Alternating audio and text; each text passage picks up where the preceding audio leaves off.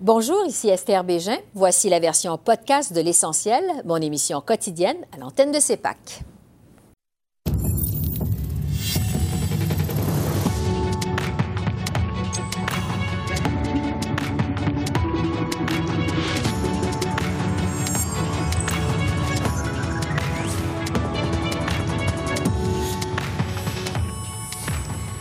Retour à la case départ au lendemain de l'élection d'un gouvernement libéral minoritaire au pays. Quel avenir pour Justin Trudeau et Erin O'Toole?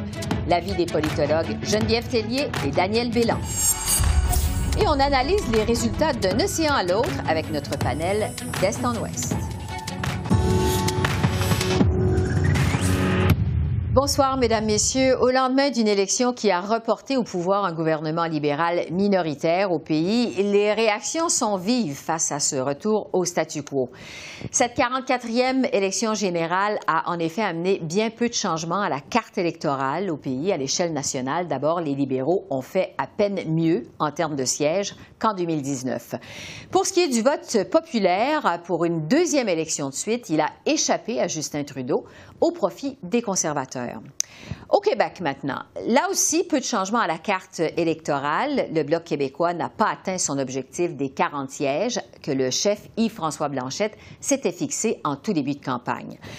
L'élection euh, a donné lieu à des luttes très serrées dans certaines circonscriptions, comme par exemple celle de Trois-Rivières, Brome-Missisquoi et Longueuil-Charlemagne. Cela dit, euh, fidèle à ses habitudes, Justin Trudeau s'est présenté tôt ce matin dans une station de métro de sa circonscription montréalaise de Papineau pour rencontrer les électeurs. Plusieurs en ont profité pour prendre des égaux portraits et échanger quelques mots avec lui.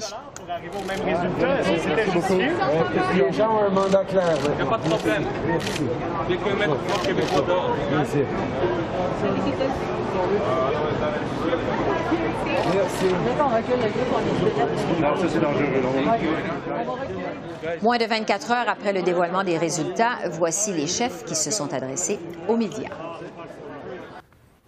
Nous sommes tous déçus par les résultats. Tiens, on a eu des, quelques gains, on, on a aussi des pertes.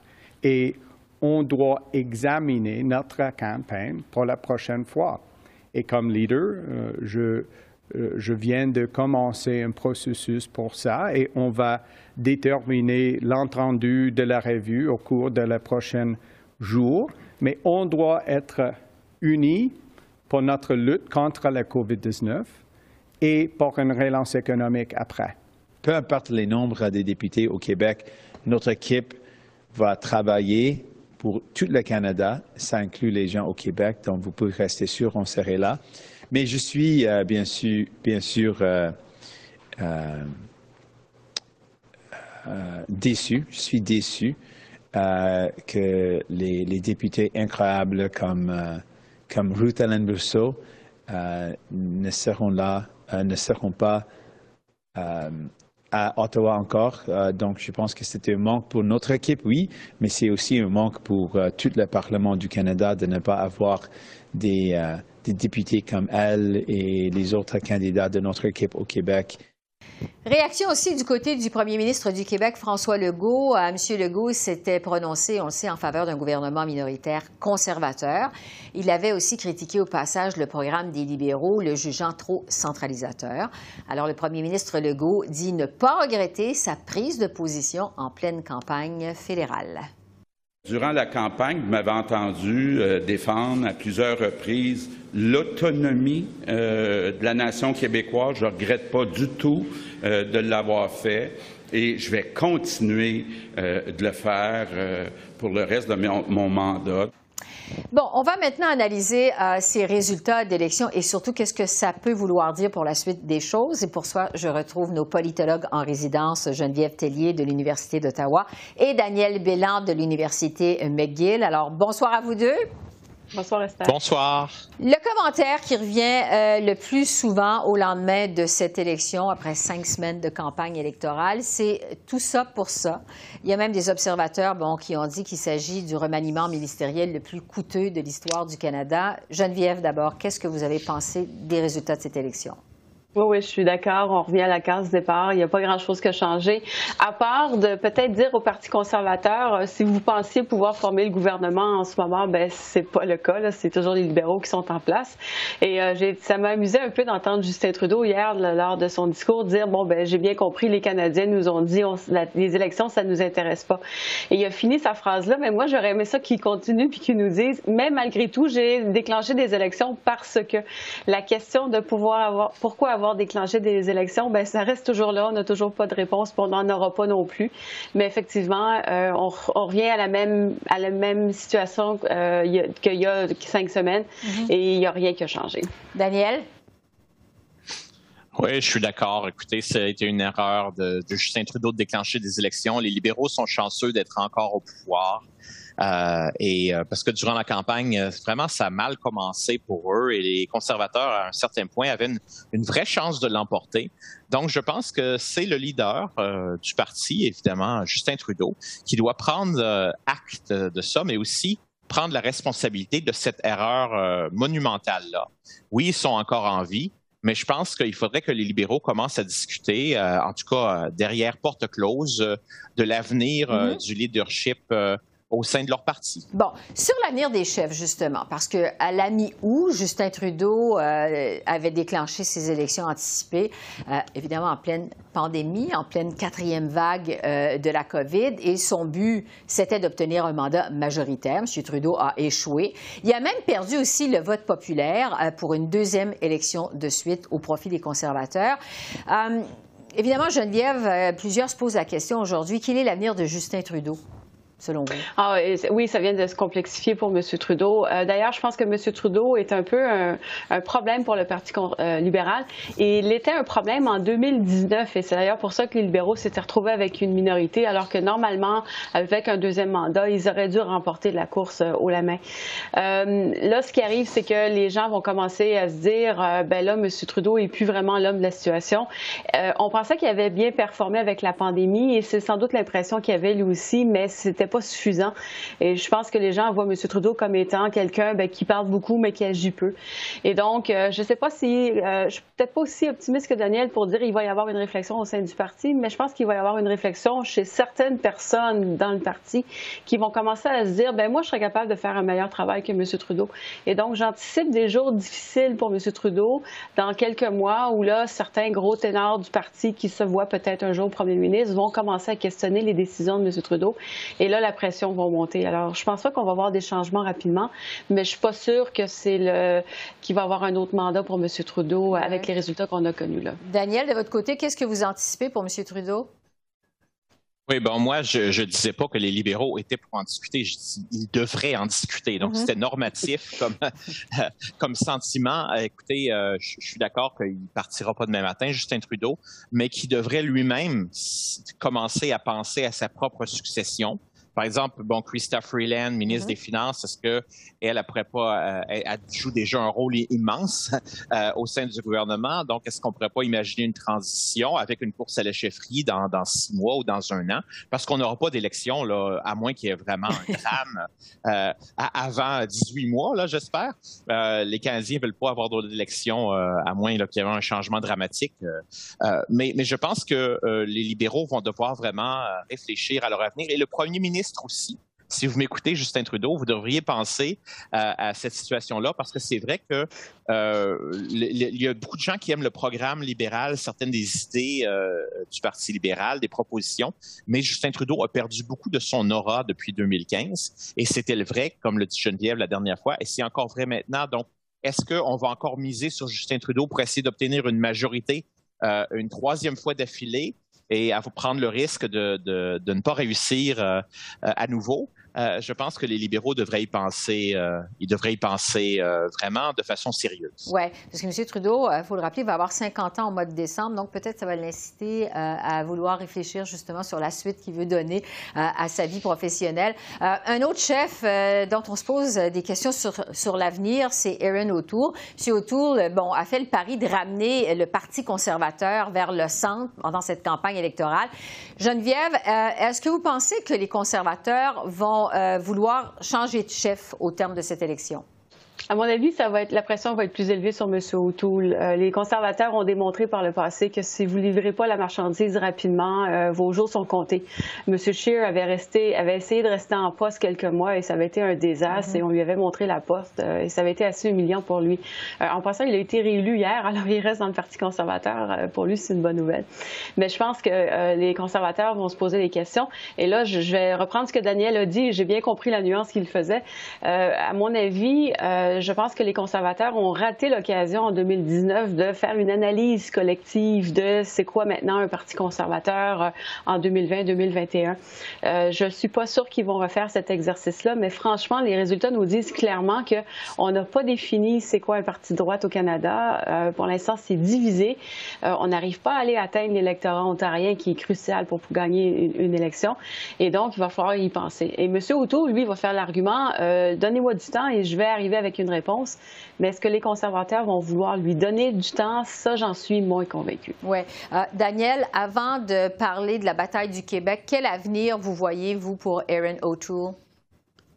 Oui, disons que c'est un peu comme dans les bandes dessinées. Parfois, on voit, euh, on voit un petit personnage avec un nuage gris orageux au-dessus de leur tête. et partout où ils vont, euh, le nuage gris les suit avec euh, des éclairs au-dessus de leur tête. Je pense que c'est un peu la situation d'Erin O'Toole. Je pense que oui, il va faire face à des pressions pour démissionner ou, évidemment, il va avoir un, examen de, du leadership, là, mm-hmm. comme les conservateurs le font après chaque défaite. Donc, moi, je donne pas très cher de sa peau, mais je suis absolument d'accord avec Geneviève. Il faut que les conservateurs pensent à vraiment leur identité en tant que parti. Parce que c'est ce qui cloche. Erin O'Toole a essayé d'amener le parti plus vers le centre, mais les gens le croyaient pas vraiment. Il y a beaucoup de gens qui étaient vraiment pas, euh, euh, qui pensaient, oui, bon, euh, Monsieur O'Toole veut faire ça, mais le parti, lui, est beaucoup plus à droite et tout. Donc, il faut que le parti fasse cet examen de conscience. Et parce que changer de chef à chaque fois, ça règle pas le problème de fond euh, euh, le problème de fond auquel les conservateurs font face. OK. Bon, je veux maintenant vous entendre sur le bloc québécois. Le parti, euh, bon, finalement, n'a pas gagné son pari et son objectif de 40 sièges que s'était fixé le chef Yves-François Blanchette au tout début de la campagne électorale. Geneviève, qu'est-ce que vous pensez de la performance du bloc québécois? Moi, je retiens deux choses du résultat euh, du bloc. Premièrement, on a souvent annoncé la mort du bloc. Euh, le bloc est bien vivant. Alors, il est capable d'aller chercher une base sans doute déconditionnelle, 25 euh, sièges, 30 sièges. Ça tourne un peu autour de ces eaux-là. des années, ça va mieux. D'autres années, ça va moins bien. Mais il ne faut pas mettre le bloc comme étant pensé qu'il est mort et qu'il n'y a plus de pertinence à Ottawa. Deuxième chose que je retiens, la question identitaire n'est pas suffisante pour avoir des votes supplémentaires au bloc. Alors, il faut trouver un autre enjeu. Il faut arriver avec une plateforme sans doute plus développée. Elle était relativement sommaire euh, cette fois-ci, qui elle disait essentiellement, ben, si c'est bon pour le Québec, euh, nous on, le prend. Euh, mais ils ont été chanceux avec la question qui a été posée au débat en anglais, mais même ça, ça n'a pas été suffisant pour aller chercher le, plein de votes qu'ils espéraient. Ah, donc, donc, la question identitaire peut juste aider un petit peu, mais c'est vraiment pas suffisant pour le ouais. Daniel, qu'est-ce que vous avez pensé de la performance du Bloc québécois hier? Ben, moi, hier, j'étais, je couvrais donc les résultats. J'étais euh, à la, réception, enfin, euh, du Bloc québécois et je dois dire qu'il y avait beaucoup moins d'enthousiasme qu'en 2019. En 2019, le parti revenait d'une traversée du désert de huit ans où le parti avait même implosé sous Martine Ouellette et ça allait très mal. Et puis finalement, le sauveur s'est présenté avec l'aide de François Legault et le débat sur la laïcité. Yves-François Blanchet, euh, transformé peut-être pas l'eau en vin, mais disons qu'il a euh, réussi à, vraiment redonner du blason au bloc avec, avec 32 sièges. Cette fois-ci, euh, Yves-François Blanchet a fait une erreur au début de la campagne en mentionnant le chiffre de 40 sièges, mhm. qui serait son rêve, comme il a dit. Et donc, euh, euh, surtout après la question en, anglais qui a été posée à Yves-François Blanchet, qui a créé beaucoup de remous ici au Québec, réaction très négative chez les francophones en tout cas, on espérait, je pense, mieux que ça. Euh, pour le bloc. Et donc, mhm. c'est un peu décevant. Euh, J'ai vu ça hier soir. Je voyais que les militants, oui, il y avait des jeunes qui criaient un peu. Évidemment, quand il y avait une annonce là qu'il y avait un nouveau euh, un, un, un, gagnant. un, bloquiste qui était élu un gagnant. Mhm. Mais à part ça, là, je dirais qu'il y avait un petit peu de déception dans l'air. Ouais. Euh, je vais terminer avec vous sur l'intervention du premier ministre du Québec, François Legault, dans la campagne électorale fédérale. Monsieur Legault, bon, on le sait, s'est prononcé en faveur d'un gouvernement minoritaire conservateur. Il a critiqué au passage Justin Trudeau qu'il trouve trop centralisateur. Euh, Geneviève, à quoi on peut s'attendre comme relation entre messieurs Trudeau et Legault à partir de maintenant? J'entends souvent des commentaires qui disent Oh, les relations vont être tendues, c'était pas une bonne idée, mais je vais prendre l'exemple de l'Ontario pour dire hmm, peut-être pas. Alors, euh, les relations étaient extrêmement tendues entre Doug Ford et Justin Trudeau durant l'élection de 2018 euh, en Ontario, durant l'élection de 2019 sur la scène fédérale, et, les insultes volaient. C'était vraiment euh, effrayant ce qu'on entendait, bien pire que ce qu'on a entendu de la part de M. Trudeau ou de M. Legault. Et depuis, et surtout avec la pandémie, mais un peu avant aussi, les relations sont très bonnes entre les deux. M. Ford parle de son ami Justin. Euh, donc, ce qui veut dire, je pense qu'il faut faire la part des choses, qu'en politique, c'est de la politique. Euh, on va donner tous les coups possibles pour pouvoir marquer des points, mais une fois que l'élection est passée, ben on voit à nos propres intérêts, aux intérêts de la province. C'est rien de personnel. Et si on en profite parce qu'on collabore, ben on va collaborer. Alors, euh, je m'attends à une bonne collaboration entre les deux premiers ministres parce que les deux ont besoin de l'autre.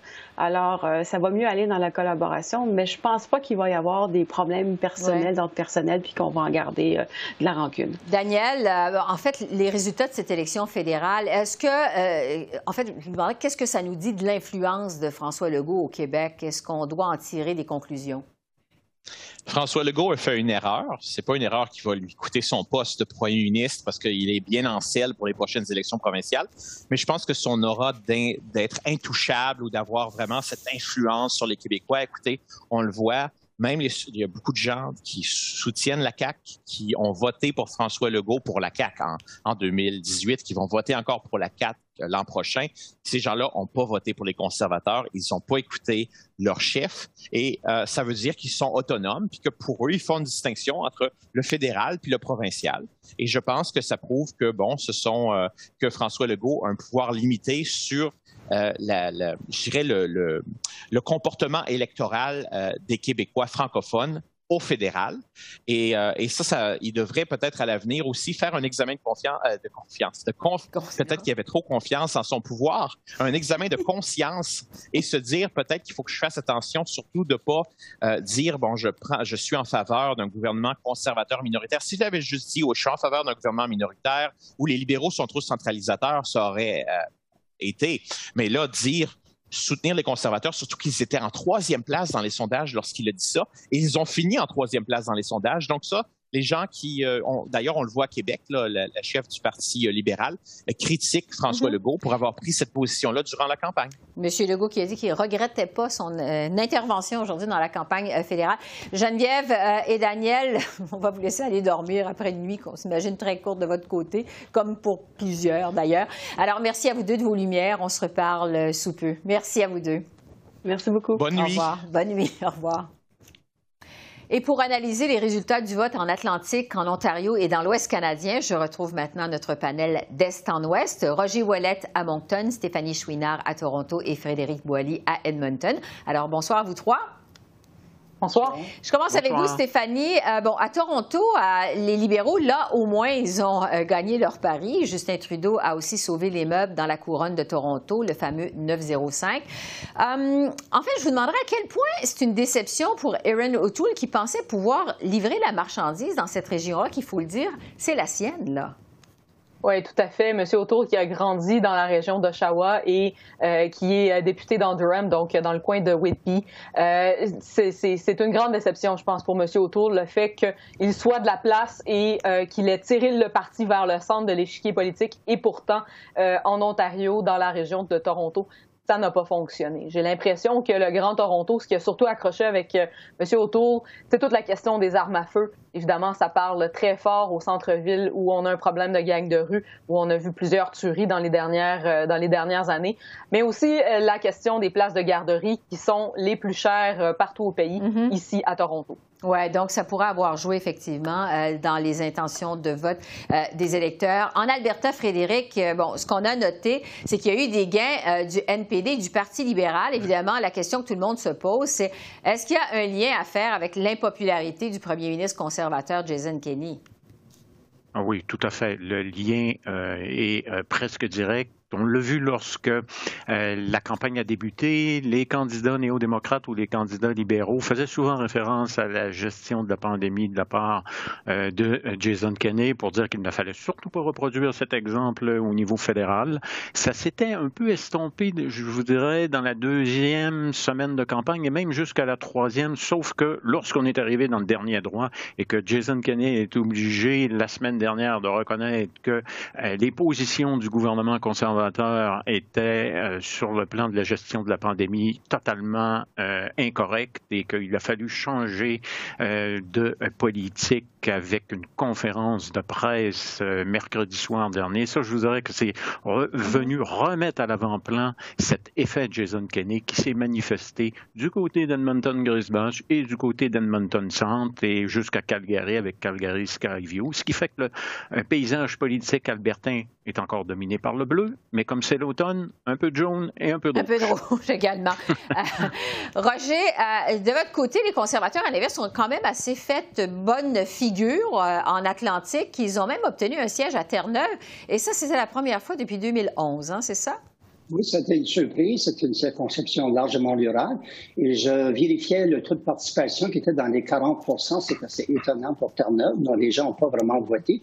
Et puis, il faut souligner aussi à Terre-Neuve, le NPD a perdu son unique siège à Saint-Jean-Est aux mains des libéraux.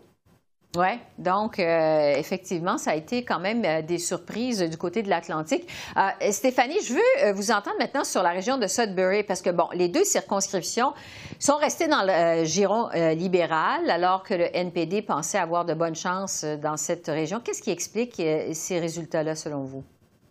Oui, donc Madame Lapointe qui a été élue et Marc Serré qui a réussi à garder euh, son siège, je ne vais pas faire de jeu de mots douteux avec son nom de famille, mais ce euh, n'était pas tout, tout clair qu'il allait garder son siège durant la soirée. Euh, j'ai l'impression que la question du poste secondaire en français a beaucoup joué à Sudbury. On a vu qu'en début de campagne, les néo-démocrates avaient de bonnes chances de percer dans les deux circonscriptions de la région de Sudbury. Et après le passage de Jagmeet Singh, la bourde qui a eu lieu à l'université de Sudbury, on a vu le vote retourner dans le giron libéral assez rapidement. C'est une des circonscriptions euh, la, région de Sudbury, la région métropolitaine de Sudbury, où la proportion de francophones est parmi les plus fortes en Ontario. Et on voit que les francophones sont sortis voter hier. Oui, donc des conséquences très concrètes pour Jack Meeting euh, dans cette région. Frédéric, euh, sur la popularité du Parti populaire dans les prairies maintenant. Le chef Maxime Bernier, évidemment, bon, on le sait, n'a pas réussi à faire élire de candidat hier soir, mais il a quand même récolté pas mal d'appui en Alberta et en Saskatchewan, non? Euh, oui, effectivement. Et c'est pourquoi M. Bernier, d'ailleurs, a fait campagne dans la dernière semaine du côté euh, des euh, prairies, du côté notamment de l'Alberta. A fait dans la dernière fin de semaine de campagne une tournée Calgary-Edmonton pour finir dans le nord oui, euh, un certain pourcentage de voix appréciable. Euh, le problème euh, du Parti populaire reste cependant entier. Le chef n'est pas parvenu à se faire élire. et là, la question qui se pose, est-ce qu'avec ces appuis dont on dispose, est-ce que c'est une marche vers quelque chose de plus important ou alors on a déjà euh, plafonné. Euh, vous savez, dans la dernière euh, rencontre qu'a fait Maxime Bernier dans le Nord, je, m'y suis rendu, je voulais assister mm-hmm. et voir de visu comment ça se passait, une manifestation avec le Parti populaire. Et Maxime Bernier a comme laissé entendre qu'il pourrait peut-être, bon, il parle d'un mouvement, un mouvement qui est encore en train de monter, mais il a parlé des élections municipales, il a parlé des élections sénatoriales en Alberta également, comme s'il voulait trouver d'autres avenues pour être capable de développer le parti. Est-ce qu'il va pouvoir y parvenir? Hmm, ça, ça reste encore à voir. Et est-ce qu'il va y avoir une contestation finalement euh, de son leadership? Parce que éventuellement, certains pourraient commencer à dire, ben, après deux fois, ça n'a pas fonctionné. Est-ce qu'il ne faut pas penser aussi à un nouveau chef? Roger, sur Fredericton, maintenant, euh, les Verts ont manqué leur pari. Évidemment, on suivait beaucoup euh, la transfuge libérale Jenica Atwin, qui semble avoir gardé la circonscription. Mais quand même, il faut préciser qu'on attend toujours le résultat des votes par la poste. Euh, tout à fait, une lutte euh, très serrée. Et puis, euh, les libéraux sont une petite avance pour le moment. Il faudra attendre demain ou peut-être jeudi pour connaître le dépouillement des votes par la poste. Donc, on avait prévu une lutte serrée. C'est serré. Et, et, on va voir ce qui, ce qui, va se passer, mais les libéraux sont en bonne situation pour garder ce siège. Il faut mentionner aussi que les conservateurs ont fait un gain euh, du côté de Mme Grand Lake. Ils ont fait, euh, ils ont pu faire élire leur candidat ici. Et on, au Nouveau-Brunswick, on a vu encore cette division francophone-anglophone, hein, anglophone plutôt pour les conservateurs, francophone plutôt les libéraux. Et, et, je pense que je dois mentionner ce qui s'est passé en Nouvelle-Écosse. La ministre des Pêches, Mme Jordan, euh, s'est fait battre par sa circonscription euh, de, mm-hmm. euh, St. Margaret. on sait très bien que le dossier des pêches est épineux, est, est épineux dans cette circonscription. On l'a pas tellement vu sur le terrain. Elle semble en avoir pris le, payé le prix politique. Oui, c'est ça. Ça a été une des surprises en Atlantique, cette euh, défaite. Euh, Stéphanie, un mot sur la circonscription euh, de London West maintenant.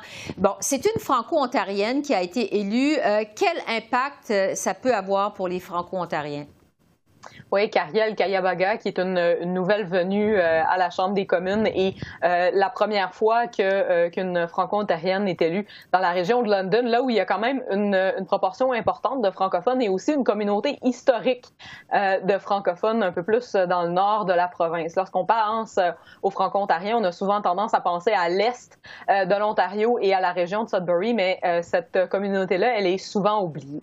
Donc, euh, est-ce que euh, ça va euh, pouvoir vouloir dire qu'elle aura une place au cabinet? je vais me, garder de faire des spéculations mm-hmm. là-dessus. C'est une nouvelle venue, mais c'est certain que pour la représentation et la voix des francophones en situation minoritaire à la Chambre des communes, son arrivée, elle est bienvenue, d'autant plus que non seulement elle est francophone, mais c'est aussi une femme noire, donc elle aura très certainement là, plusieurs, plusieurs chapeaux à porter au sein du caucus libéral. Ouais. Frédéric, on va se transporter du côté euh, de la Colombie-Britannique parce que le vote a été assez fragmenté là-bas. Qu'est-ce que vous avez pensé des résultats en Colombie-Britannique? Euh, des bons résultats euh, de manière générale pour les libéraux, peut-être moins forts que les néo-démocrates l'avaient anticipé, et l'effondrement aussi du vote vert qui a permis, par exemple, dans la circonscription de Nanaimo Ladysmith, que les néo-démocrates, semble-t-il, sont sur le point de reprendre. On attend encore le vote final, mais ça montre que du côté de la Colombie-Britannique, on attendait des luttes euh, euh, et des luttes à plusieurs partis. Et la circonscription que je viens de mentionner en est un exemple parce que les conservateurs n'étaient pas très loin, euh, les Verts en troisième position, mais même du côté du Parti populaire et du Parti libéral, on était à 13 des voix et 5 des voix, montre que dans une circonscription comme celle-là, on peut remporter la mise avec moins de 30 des voix. Qu'est-ce que vous prévoyez au niveau de la, je dirais, de la collaboration avec les partis d'opposition pour euh, les troupes de Justin Trudeau à partir de maintenant?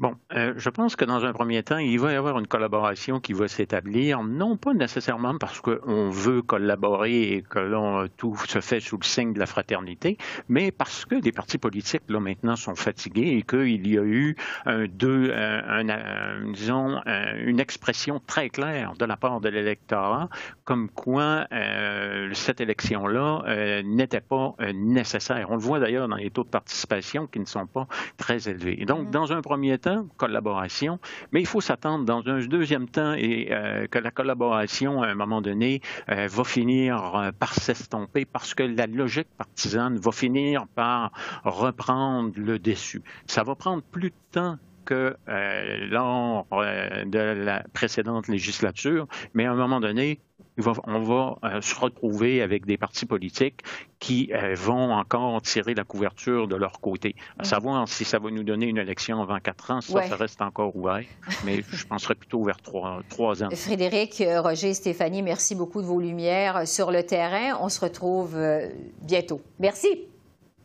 Merci. Au revoir. Au revoir. Alors voilà, c'est comme ça qu'on a vu l'essentiel de l'actualité de ce lendemain d'élection au pays. Esther Bégin qui vous remercie d'être à l'antenne de CEPAC, la chaîne d'affaires publiques d'Arcade. Je vous souhaite une excellente fin de soirée et je vous dis à demain. Au revoir.